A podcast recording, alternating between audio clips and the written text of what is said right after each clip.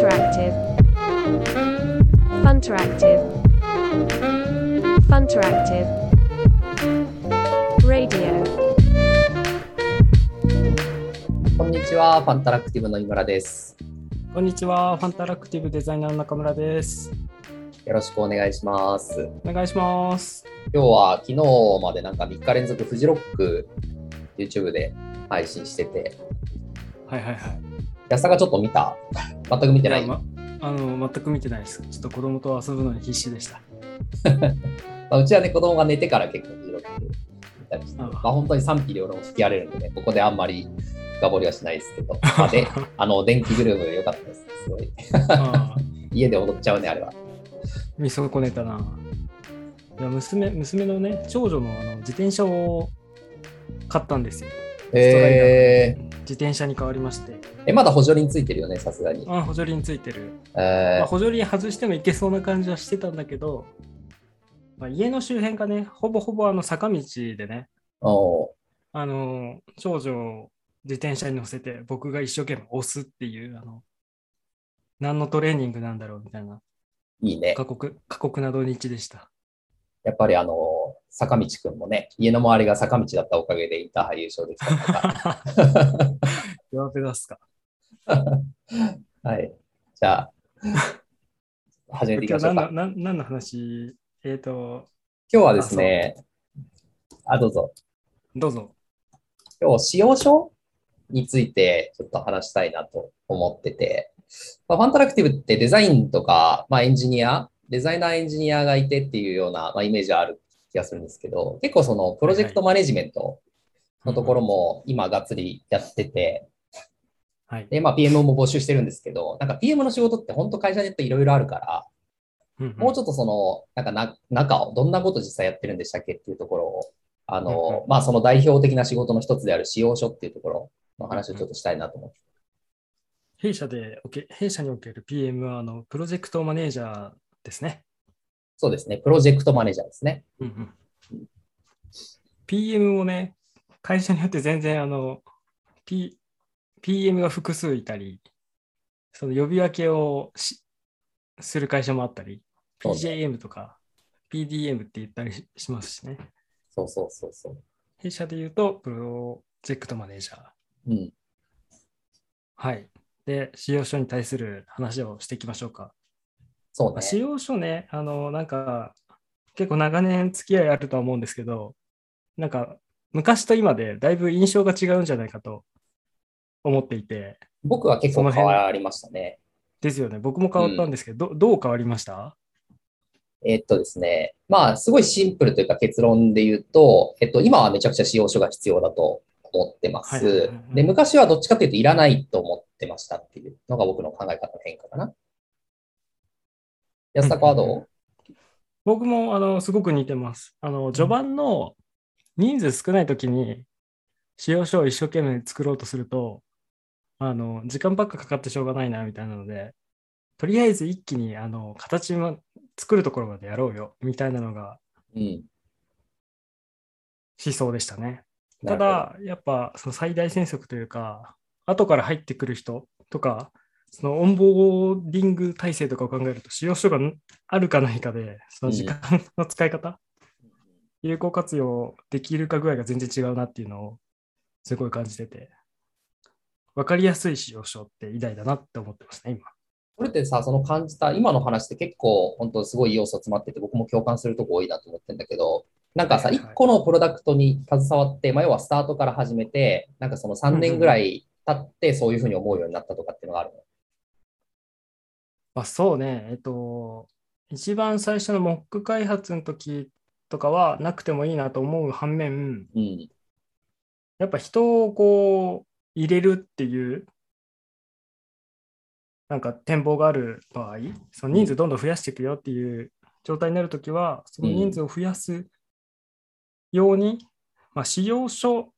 ガチガチの使用書じゃなくてもいいと思うんだけど、使用書に準じるものとか、うん。あの部分的に使用書をちゃんと起こしておくとか、うん。あのまあ、なんならこのプロジェクトはどういう起こりで、あのどういう流れでできたかとか、そういうのがあるだけでも全然違うなっていう。うんまあ、使用書とちょっと前段の話になっちゃいますけどね。ただその認識を合わせるみたいなところとか、共通言語化、まあ、地図があるみたいな状態は、やっぱ必須なんだなっていうのを感じていて、うんそうですね。その共有とかにすごい苦労した思い出があって、うん。まあ、使用書すごく重要だなって思ってますね。ああ、そうね。すごい、でも、本当近いな、思ってること。なんか僕、使用書って、あの、思考の可視化？思考のアウトプットしたものだと思ってて、はいはいはい。で、まあ、そういう意味では極論言うと、仕様がないってことはないと思うんですよ。てかうんう、ん仕様は必ずあるはずで、もちろん動いてるものというか、何かがある限り。はいはい。で、それを、まあ、ね、一人でやるんだったら、自分の頭の中をそのままコードかけちゃう人だったら、うんそのコードでアウトプットするっていう手法があって、で、その場合はまあコードが使用書みたいな。で、僕はもともと使用書いらないって言ってた、思ってたのって、なんかその結構、特にウェブ制作の世界からスタートアップでサービス開発するっていうところに入って、なんかスピード速い方がいいし、まあ、あの、とにかく早く何かをするにはどうすればいいんだっていうところで、結構コードが、まあ、最新の使用書だよっていうことが、なんか言われる、まあ、海外の方の言葉とかでもなんかあったりして、で、本当それその通りだな。まあ、自分自身もコード書けるし、コード読めるから、うんうん。あの、正直、わかんないことがあっても、人に聞いたりとか、使用書を読むよりかは、コードを見た方が一番今動いてるものが正確にわかるっていうのが、結構自分でも思ってて、うんうん。だから、なんか別に使用書なくてもコード読めばいいじゃんって思ってたし、自分も、まあ、それより、こう、使用書書くぐらいだったら、コード書いた方が早くねって思ってたのがあって。まあ、それはありますよね。逆に、その、どのタイミングで使用書があった方がいい、使用書の重要性うん。に気づいたか？どのどのタイミングですか？なんか、もしかしたらだけどうん、ある種、自分が作らないっていう状況に、まあ今はほとんどもうそうなってるんですけど、うんうんうんなってたりとか、あとはその、まあ、その、なんだろう。最初から自分が作らないっていうパターンとか、あとそのやってるうちに誰かに物を引き継ぐっていうことはやっぱあるじゃないですか。で、そういう時に、あの、その思考のアウトプットがないと、あの、要は何考えてるかわかんないっていうか、うん新しく入ってきた人とか自分じゃない人に対してわかんないっていうのが、結構人の意見を聞いてて、あ、そういうふうに思う人が多いんだっていうのが結構分かってきて、だ自分はなんかなくてもいけると思ってたけど、なんかいろんな人の話聞いてると結構それで苦しんでる人がすごい多いなと思って、なんかわわかりませんみたいな。で、それって当たり前、よく考えたら当たり前のことだよなと思って、ね。で、まあエンジニアだったらコード読めである程度通じるのかもしれないけど、まあそれにしても量が多くなってくるとやっぱ辛いというか、難しくて、まあ、ありますよね。スタートアップ的なところでいくと、圧倒的主体性でなんとかしろみたいな。そうそうそうそうそう。それってさ、もう仕組みでも何でもないっていうか、ただ単にラッキーパンチみたいなものだと思ってて、うんまあ、根性論みたいなところありますからね。うん。で、そういうものの作り方って、なんか再現性もないし、継続性もないなって思ってるのが今かな。うんまあ、俗人化しちゃいますからね。そうそうそうそうん、あるな。あとは使用書。なんか、使用書があることによって、あの、使用書をベースに話し合って認識のすり合わせがすごくしやすいとか、う。そうだね。やっぱそういう役割が多いですかね。うん。よくあるパターンで、あの、デザイナーと使用書の話をするとき、あの、ちんぷんかんぷんになって置いてけぼりにされたりもするんですよね。うんうん。で、そこで食らいついていくと、あれ、それ画面に落としたときおかしくないですか？みたいな話もやっぱできるようになってくると思うので、そうね。そこのなんか置いてきぼりにせずにみんなでその使用書に向き合って、うん。あの、一個一個進めると、やっぱ最大戦速になるなと思ってて。うん。い確かや、本当そう。最大戦速だよね。うん。使用書もあればいいというものでもなく、なんか認識をすり合わせるためにどういう工夫が必要か、うん。あの、書いてあるじゃんは、あの、正解っちゃ正解なんだけど、チームとして、あの、同じこう認識ができるかどうかで言うといくと、やっぱ書いてあるじゃんだけだと厳しいなと思ってて。認識をすり合わせる努力をみんなみんなでしたかみたいな。そうだね。なんかその認識のすり合わせだったりとか、あとさっき安坂が言ってた、あの、うんうん議論はい、で、まあ、前々回ぐらいに喋ったあのワイヤーフレームも結構同じようなものだと思っていて、まあ極論言葉だけで空中戦というか、頭の中でもすごい差しのいい人たちだったら、なんか頭の中でワイヤーフレーム書きながら議論ができると思うんですけど、うんうん。その場でホワイトボード書いちゃったりとか、うんうん。やっぱりそれって本当になんか、まあ、さっきの属人性がすごい高いというか、うんうん。なんか、楽しいんですけどね、そういう時も。まあね、早い、すごい早い時もあるけど、なんかやっぱ全員が全員、それが、その能力って持ってるとは限らないから、で、そうなったと、あ,、まあ、あとは忘れちゃうとかもあるし、うん。で、その時に、その思考のアウトプットされたものをベースに、叩きにして議論したりとか、あとはまあ、そこの場で手を入れながら、あの、回収していくっていうのは、なんかまあメモとしても絶対必要だよね。うんうん。あとはまあ画面作りながらいっちゃうと、その可可逆性というか不不可逆なところが出てきたときにすごくあの辛くなってきたりはするなと思って、画面を作っていく上で。不可逆っていうと？えっ、と、後戻りできない、なんかもう結構作ってコンポーネント設計とかも考えた上で、あそもそもここってみたいな話が出てきたときに、いや、そこまで戻るの？みたいな。あーこの辺作ったらなくなるじゃん？みたいな。まあ、アジャイルだったらいいかな？みたいなのがあるんですけど、いや、でもまあ、その、そのは、うん。わかる。まあよく言う手戻りみたいなとかね、デザインとか実装で言うと、うん。まあその思考のアウトプットってさ、もちろんまあ人に伝えるっていう意味もあるんだけど、うんうん。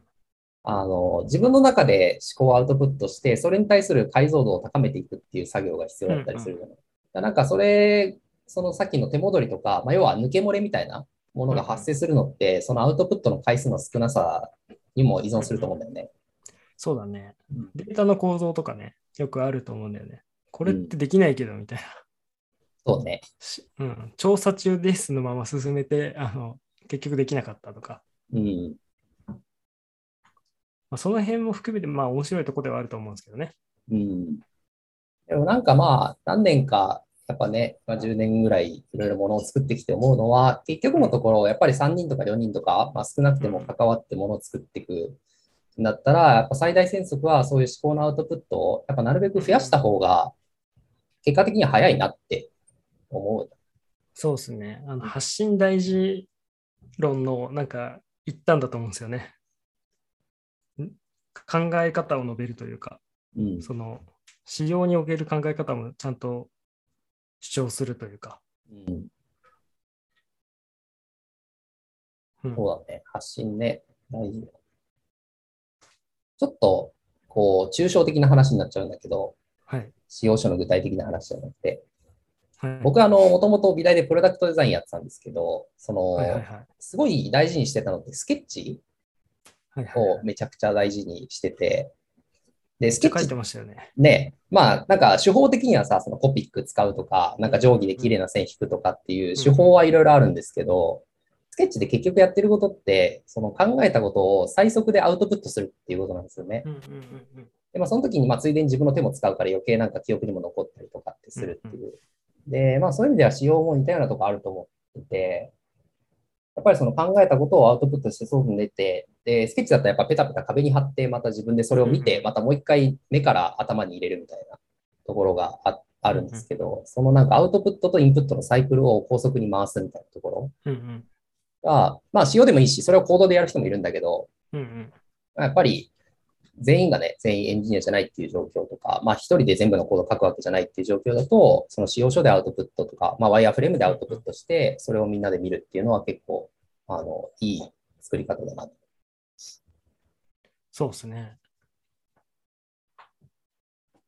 まあ安、坂も結構スケッチ書いてた。安坂はどっちかというと、スケッチよりかはもう即削り始めみたいな感じ？いや、あの、逆にその木工っていうところでいくと、5分の1モデルをめちゃくちゃ作りますね。あのバルサ材とか、あの、柔らかい木を使って、うんうん。実際にあの、ハンス・ジェイ・ウェグナーとか、有名なうんあの北欧家具の作家たちも、その5分の1モデルっていうのをたくさん作ってて、うん。でたまにあの、そういう、なんだろう、その、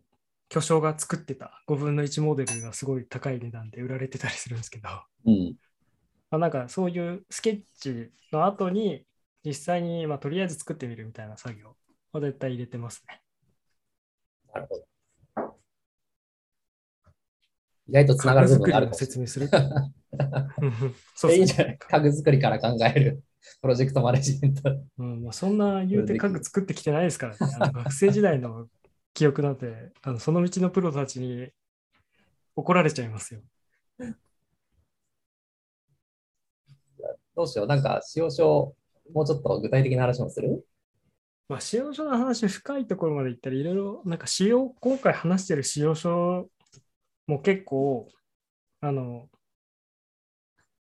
各社で差がある内容だと思ってて、ガッチガチの使用書、そのそれ、それこそ何十ページにもわたる使用書みたいな使用書もあれば、機能の使用書とか、あの外部使用書みたいなのもあるわけじゃないですか。うん。だからその話でいくと幅が広くって、今我々が言っているのは、えっ、と、ウェブサービス開発における使用書。まあ序盤における使用書まあでもずっと使う、うん、ものだと思ってて、うん。なんかまあ、ちょっと具体的な話に入ると、ファンタラクティブで今使用書っていうものを書くんだったら、ツールとしては、まあ一つは Google スライドうんうん。で、まあ、あの、ベースだったらベースの使用書みたいなのも書くし、もうちょっと機能ごとに分けて、なんかこの機能に対する使用書みたいなものをスライドで作るっていうパターンか、もしくは GitHub のリポジトリを使用書用に1個作って、で、そこに、まあ、どんどんコミットしていく。場合によっては、まあ、仕様がその変わるときっていうのは、あの、まあ、レビューというか、そのプルリク上げて、あの、他のエンジニアとか、まあ、他の人の、その、この考え方合ってんのかみたいなところのレビューを入れたりっていうのは、まあ、どっちかっていうと、GitHub のお話しやすかったりはするかなって。その2パターンで作ってる。なるほどな。なるほどなって、まあそうですね。弊社そうですね。ねまあ、そのプロジェクトマネジメントの、プロジェクトマネージャーの仕事っていうところで言うと、まあ、我々の場合って、クライアント側にプロダクトオーナーって言われるような、うんうん。まあ、場合によっては、あとプロダクトマネージャーって言われるような、その、まあ、製品、サービス全体を統括するような人っていうのは、やっぱりプロ、クライアント側に、あの、いてほしいなと思っていて、で、それを、まあ、デザイナーとかエンジニアが実際に形に落としていくっていうところだと思うんですけど、で、プロジェクトマネージャーは、その翻訳、やっぱりその、こういうものをやりたいとかっていう、こういうことをしたいっていうのと、そのアウトプットのソースコードとか、まあ、ビジュアルのデザインっていうのは、やっぱり直はリンクしないので、うんうん。でそこを、まあ、きちんと作れる流度に落としていったりとか、まあ、あとそれがどのぐらいかかるのかっていう解像度を上げていくっていうところを、あの、プロジェクトマネージャーがやっていく、うんうんまあ、基本的な仕事かなと思っていて、まあそこがなんか、あの、その使用書を作るっていうところは、一つ翻訳作業の一つになると思うんですよね。さっきの思考のアウトプット。まあ、自分の思考のアウトプットっていうのもあるし、あの、そのプロダクトオーナーの思考のアウトプットをプロジェクトマネージャーがやって、まあ、結果的にアウトプットの使用書っていうのが出てくるみたいなうんうんところにちょっと近い。確かに。まあ、使用書があることで、あの、スピードが上がるか否かってとこですね。ね。まあ、そこのやっぱバランスは常に大事だよね。うん。で、あった方がスピードは上がると思うので、最速で書いて、あの、うまく共有できるもの、まあ、正解はない領域なんでね、日々ブラッシュアップしていかなきゃいけない領域ですね。でも、デザインとかやっぱコードのスピード、コード書くスピードを上げたいっていうのと同様に、その使用書を書くスピードっていうか、やっぱ要はそこに別に時間かけてもしょうがないうんうんんだけど、なんか、まあそこはなんかテクニックとしては必要かもしれそうですね。漏らさないとかもね、かなり重要なんでね。ね変更があった項目とかね。ない。やっぱよくありますよねうん、何かを変えたいってなった時に、使用書書くのに2週間かかって、その後開発に2週間かかったりっていうのだと、まあそれだったらね、長すぎるなってなっちゃうから、うん。まあ、とはいえなんか使用書は30分で直せて、それがまた1日2日で実装できるってなったら、やっぱそっちの方が早いっていうパターンもあると思うし、うんうん。まあ、それが比較的やりやすいのはさっき話したみたいな、あの、えー Google スライドだったりとか、うんまああとスプレッドシートがそれに付随してあったりとか、うんあとは、えーまあ、GitHub であの、GitHub でやる場合は、あの、プラント UML って言って、UML の図を、あの、まあ、ソースコードじゃないけど、そういうマークダウンみたいな形式に書けるっていうものがあって、まあ、それだと、あの、図示も、その、コードというか、あの、テキストで書けて、それが図になったりうんすることができるので、結構その使用書上に、あの、まあ、イメージの図があって、やっぱ分かりやすく伝えられるっていうとか、いや、その辺覚えていかないとですね。そうね。プラント UML はデザイナーとかエンジニアでもやっぱ読めるのは結構大事だと思っててう、ん。うんみんな知ってるは結構大事かもなと最近思思ってます。うん。ちょっと増やしますか、そういう機会。うん。多分楽しい気がする。みんなでやったら。割とまあ先人の知恵がやっぱりそういう言語とかには詰まってるので、うんうん。うん、大体のパターンは網羅されてんだよね。うんうん。あとはそれをどう使うかっていうところなんで、なんかゼロから始めるよりかは、使用書なんか独自、ね、イムラルールの使用書みたいなものよりかは、やっぱりうんうん。先人の知恵の何々ルールっていうのがに乗っかった方が圧倒的に見る方もわかりやすいし。うんうん。そうですね。斬新なことがやり尽くされてるって、最近なんかどっかで見たな。でもその通りだよね。新しくものを作ってさ、そのね、まあ、全体としての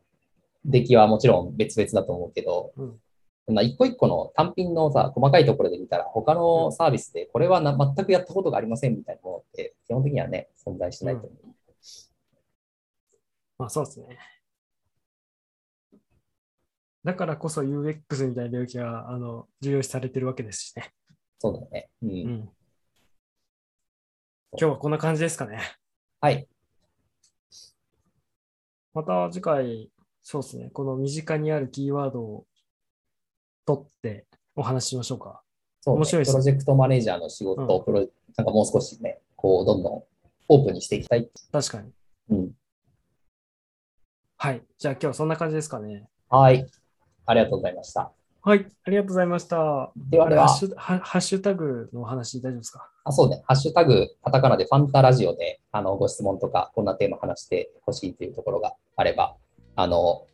ツイートしていただけると我々も見てますのでお願いします。はい、お願いします。はい、ではさまた。はい、また来週。